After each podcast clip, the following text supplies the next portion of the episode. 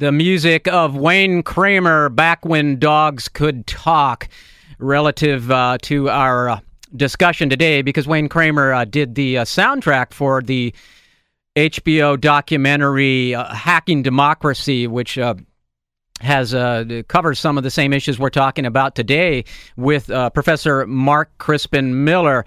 And uh, we're discussing his book, Fooled Again The Real Case for Electoral Reform. And Professor Miller, we still got you with us? Yeah, call me Mark. okay, Mark. It's great having you. Yeah, and uh, d- uh, were you involved at all in that uh, documentary, Hacking Democracy? I was not personally involved, although I, I know Earl Katz, the producer, quite well, and helped as much as I could to publicize. I thought it was a terrific uh, piece of work and very powerful, and uh, it was a great thing that HBO showed it. I wish they'd showed it a little earlier, but the fact is that they did show it, and people should definitely go rent it if they haven't seen it. I'm glad to know that I didn't know anything about Wayne Kramer. That was quite a rockin' tune you just played there. well, that's the the uh, Wayne Kramer of the legendary MC5. Uh, yeah, that's what I thought. Yeah, yeah. You know the whole 1968 Democratic Convention, and that uh, they were the the only band that actually played before the police uh, went nuts that uh, day.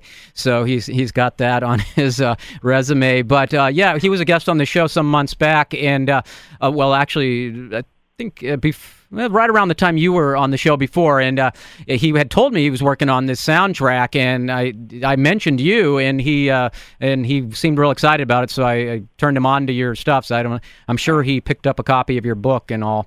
Oh, but, great. Yeah, yeah. So uh, the uh, anyway the we're we got about 15 minutes left here, and uh, you mentioned earlier the 2002 election, and uh, th- that you know most people out there, or, or I don't know if I should say most, but uh, probably a majority of the people out there think the 2000 presidential election was uh, fraudulent, and and uh, uh, probably less amount uh, of people, but a significant minority think the 2004 election was fraudulent, but you don't hear a lot of talk about the 2002 midterms. And there were a couple of races there that are just so outrageous, yeah. which you talk about. And I think it's worth uh, repeating. Uh, the um, was it Georgia, right? Where the yeah, most Georgia, out- Georgia was the most startling.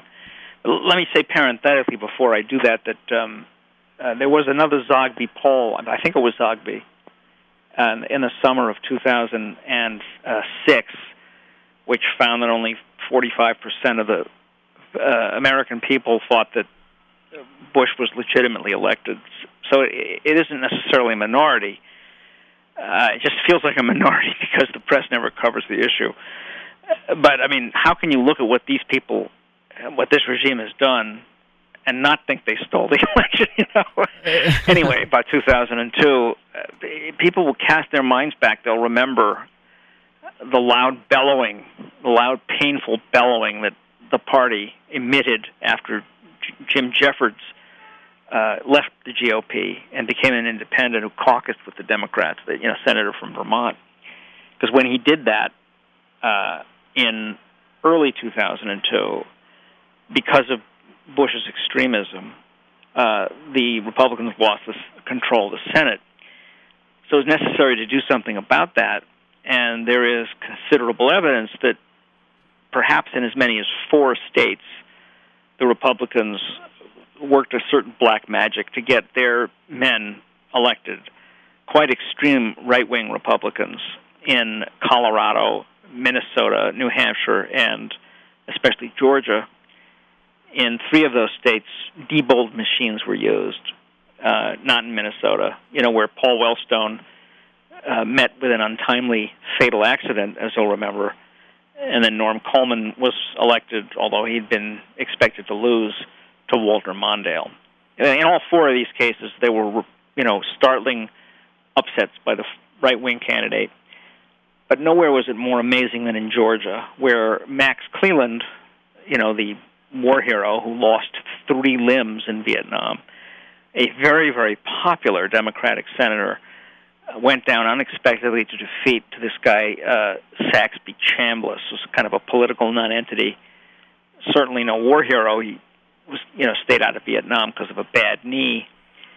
Now, what actually happened was uh, the story has been told by several people, uh, most recently by Bobby Kennedy Jr.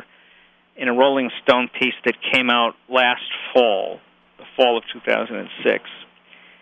He has a Diebold employee, a guy named Chris Hood, say on the record that a few weeks before the 2002 election, the head of the Diebold voting machine division flew out to Georgia personally to supervise the covert placement of a software patch on all the voting machines in the state and told the Diebold people not to mention this to county employees wherever they were doing it, which I think is pretty pretty remarkable. Yeah.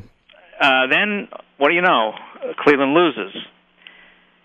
Now, uh, if you look into the history of what happened in Georgia, you find that the the voting system there had been literally privatized and stealthily privatized by Kathy Cox, who was Secretary of State, a Democrat, a Zell Miller type Democrat. She went around the state legislature and signed a secret agreement with Diebold uh, all this is in the paperback to Fooled Again, and Bev Harris has written about it, and other voting, you know, activists have written about it. But what happened was quite remarkable. In fact, I, I believe that just the other day, maybe yesterday, Kathy Cox was deposed. Uh, I don't mean you know knocked off her throne. I mean legally. You know, she, there's a deposition ongoing about some of these matters, so it, it may catch up with her yet. At any rate, the voting system was privatized, by which I mean that all those functions that are supposed to be carried out by citizens, printing ballots, you know, running polling places, all this stuff was handed to a for-profit private corporation with a history of close ties to the Republican Party. Amazing to me. You know, still takes my breath away when I think about it. That's the Diebold Corporation, one of the two biggest manufacturers of e-voting machinery yeah, which we, we haven't gone into today, but it's well documented in your book and elsewhere how these machines are not secure at all. Oh, no, not all secure. the computer they're, experts. They're, they're, constructed, I think, to throw elections, so they're certainly not secure. anyway, uh, so that's the background of what happened to Max Cleland in Georgia. Now, the really depressing thing about this, aside from the fact that a you know a decent man was, and the citizens of Georgia were cheated uh, by these you know criminals is that the press immediately drew the conclusion that, and this is denial at work, that Cleland lost because of the propaganda that the Chambliss campaign had launched against him, specifically a commercial that, uh, in essence, accused Cleland of treason. Remember, this guy has one limb because he, he threw himself on a hand grenade in Vietnam to protect his buddies. This guy was accused of treason in these commercials by Saxby Chambliss because he had voted against Bush's creation of the Department of Homeland Security. So we're supposed to believe that a highly popular uh, war hero senator in Georgia, whom the polls placed significantly ahead of Saxby Chambliss beforehand, we're supposed to believe that he lost the election because of this ridiculous attack ad that Saxby Chambliss ran. This is what the logicians call post hoc ergo propter hoc, you know, after it, therefore because of it. So if you if you, you know, get into your stateroom in the Titanic and you turn the light on and then the Titanic sinks, you think, "Oh, geez, I shouldn't have turned the light on." You know, that, that's how that's how that's how stupid you become when you're in denial. So the press doesn't think at all about the actual mechanics of the vote and whether or not the people of Georgia were really that stupid. Yeah, I guess you know yeah. most reporters would figure that being Southerners they must be stupid, so they simply acquiesce in this preposterous upset. Okay, well, uh, before we go, we don't have too much time left. I want to talk about 2006, Right. but but uh, real quick, the, the 2002 that uh, Saxby Chambliss versus uh, Max Cleland, the the opinion poll two days before the election, and then the result, the the swing on that. Just give us those numbers real quick. Oh, geez, I haven't memorized them. What was it? it was something like a 17 point swing. It was crazy. Yeah, it was an insane swing because, and, and a similarly dramatic swing uh, in the governor's race. Y- Yeah, it, it, yeah, it was. Uh, completely Perdue. impossible. But let, us talk about 2006 because this is really important because Right, uh, right. Yeah, you know I'm glad you brought that up because people often say, well, obviously the Republicans can't have cheated because look how well the Democrats did in 2006. Well, let's explain first, that. first of all, the Democrats, the evidence strongly suggests the Democrats did much better than they think. They're all excited because they were allowed to win 29 House seats and some, some Senate seats. Uh, they're too badly afflicted by battered spouse syndrome to look squarely at the possibility that they may have won 50 seats or more. Uh, that's the difference between the two parties. The four four Democrats in in Florida have contested their defeats, and three of them uh, actually proved that there was election fraud. Clint Curtis and two others went door to door in precincts collecting sworn affidavits from voters, and they have proved that there was a 12 to 24 point divergence between the official numbers and what they discovered. These are sworn affidavits from voters. They took this evidence to the uh, now Democratic controlled House, specifically to the House Appro- uh, uh, um, Administration Committee, whose members unanimously refused to look at the evidence and unanimously rejected the request for an investigation. Anyway, this is a complicated story how it is that the Democrats won that much. How do they win 29 seats if the Republicans have the system so badly gamed? Well, the, the explanation for this lies in the fact uh, that the Republicans, first of all, clearly, and this is based on exit poll results, gave themselves a 4% advantage by fiddling with the memory cards in the voting machines in many states. In order to do this, they had they had to act early because nowadays people are very vigilant about what goes on with the machines. So they had a four percent. This is statistically inarguable. They gave themselves this four percent advantage. It is it is speculation that they had to do it early.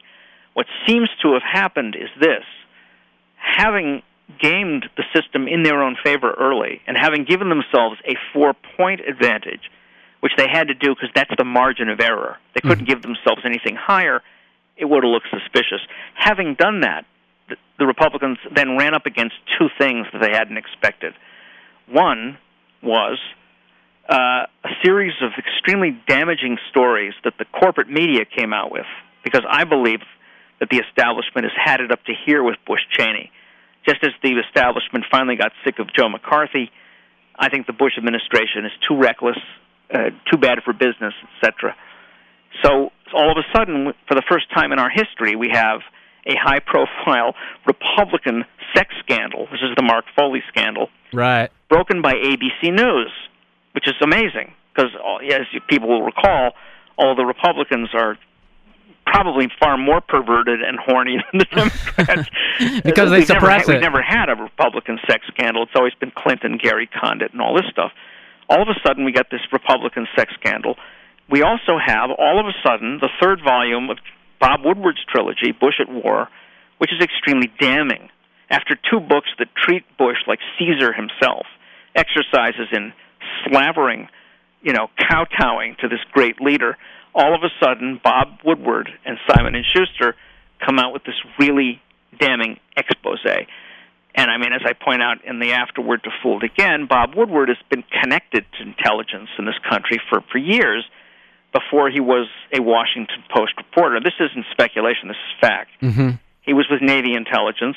He was the Joint Chief of Staff's liaison officer to the White House, and he used to brief Al Haig in the basement there. This is before he was at the Washington Post. So the guy is connected up the wazoo. Also, there was the outing of um, Ted Haggard, the Reverend Ted Haggard. Right. I I don't know anything about that, but I wouldn't be surprised if that was another deliberate, you know, attempt to take the Republicans down. Now, these establishment, these late hits by the establishment, I believe, are one reason why the Republicans lost ground unexpectedly. The other, and the better, the more encouraging Democratic reason, is the turnout was extremely high. The turnout was officially the highest mid-year turnout we've had since 1970. But So- I believe that if we factor in the thousands of people who tried to vote and were told at the polls, "Hey, you're not registered." I mean, when you can't vote, you're not. You know, you don't talk to exit pollsters. You have nothing to tell them. So I think that it might have been one of the highest mid-year turnouts in American history.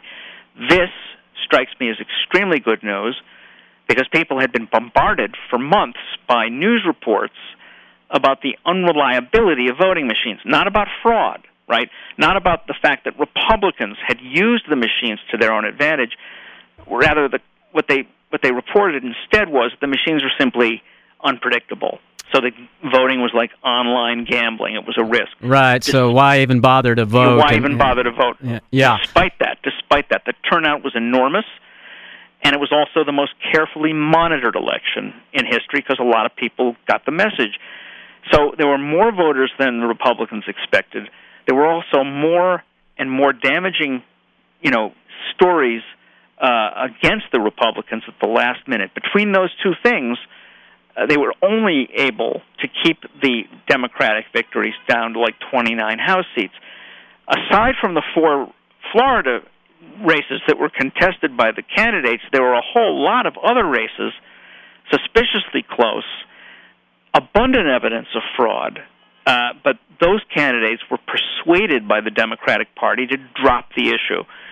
So, yeah. you know, if the Democratic Party honored its name, you know, and really did have the interests of the people at heart, and actually looked into all these elections closely, I believe they would have discovered that it was an absolute rout of the Republican Party. oh yes, yes. Very little support any longer, e- even among conservatives. So yeah, we got to kind of wrap this up here. But so uh, if I could summarize that real quick, that uh, there seems to have been this fix put in four percent uh, sort of skim of the vote because that would be within the margin of error. But this was done uh, like a couple months before the election, and they thought that would be enough to right, right. maintain control. But because of those all those factors you just named, it wasn't quite enough, That's and so they lost control. And and then the other thing that I thought was very suspicious from the beginning, right after the election, and you also brought that up in the book, was that that there were some really close races that the Republican quote unquote officially won, but they didn't uh, officially lost, but they didn't ask for a recount. That's right. And, and you're yeah, like going, a lot hmm. of Republicans like Rick Santorum and others lost. You know. Uh, and, and on election night, at first they all threatened, "Oh, we're going to look into this. We're going to sue," which which I think would have been great. You know, I say bring it on. Yeah, but I think they were. Anybody uh, thinks they've lost illegitimately, they should they should look into it. But then a few hours later, they were all sweetness and light. No, no, in the interests of uh, public, blah blah blah. We're not going to, you know. So yeah, not a single one of them contested. Right. So, because if they did contest, they would have found a lot of evidence that they were the criminals, like George George Allen in Virginia and so on. Right. So yeah, you didn't actually lose by one percent. You actually lost by five percent. So so yeah yeah that, that's uh, Mark. We're out of time here, but I want to thank you so much for being on the show today. It's always great talking to you. Yeah, thank you, Robert. I listen. I really appreciate your having me on at such length, uh, and you you know you, it was a great interview. You really did your homework. I appreciate it. Uh, well, your work is just, it's great work, and the the blog site is uh, markcrispinmiller.blogspot.com. Just markcrispinmiller.com is really all you need. Okay, great. And again, the book, uh, Fooled Again, The Real Case for Electoral Reform. Okay, uh, thanks so much for being with us today. Thank you, Robert. Okay, bye now. All right. Uh, yes, that uh, was Mark Crispin Miller. The book is Fooled Again, The Real Case for Electoral Reform. Check that out. And uh, boy, we're really out of time here. So I'm going to say we got uh, Will Bruzzo coming right up with the aggressive moderate in about uh, a couple minutes here. And uh, next week, my special guest will be. Um, Anthony Peake, we're going to discuss his book, Is There Life After Death? The Extraordinary Science of What Happens When We Die. And uh, so, again, the opinions expressed on this program are not necessarily those of the KUCI staff or management or the UC Board of Regents. And I always like feedback on the show, so hit me up at rglarson at kuci.org or uh, myspace.com backslash out the rabbit hole. So I'm uh, going to leave you with some music here from Kris Kristofferson, and then Will Bruzzo will be right up with the aggressive moderate. KUCI in Irvine.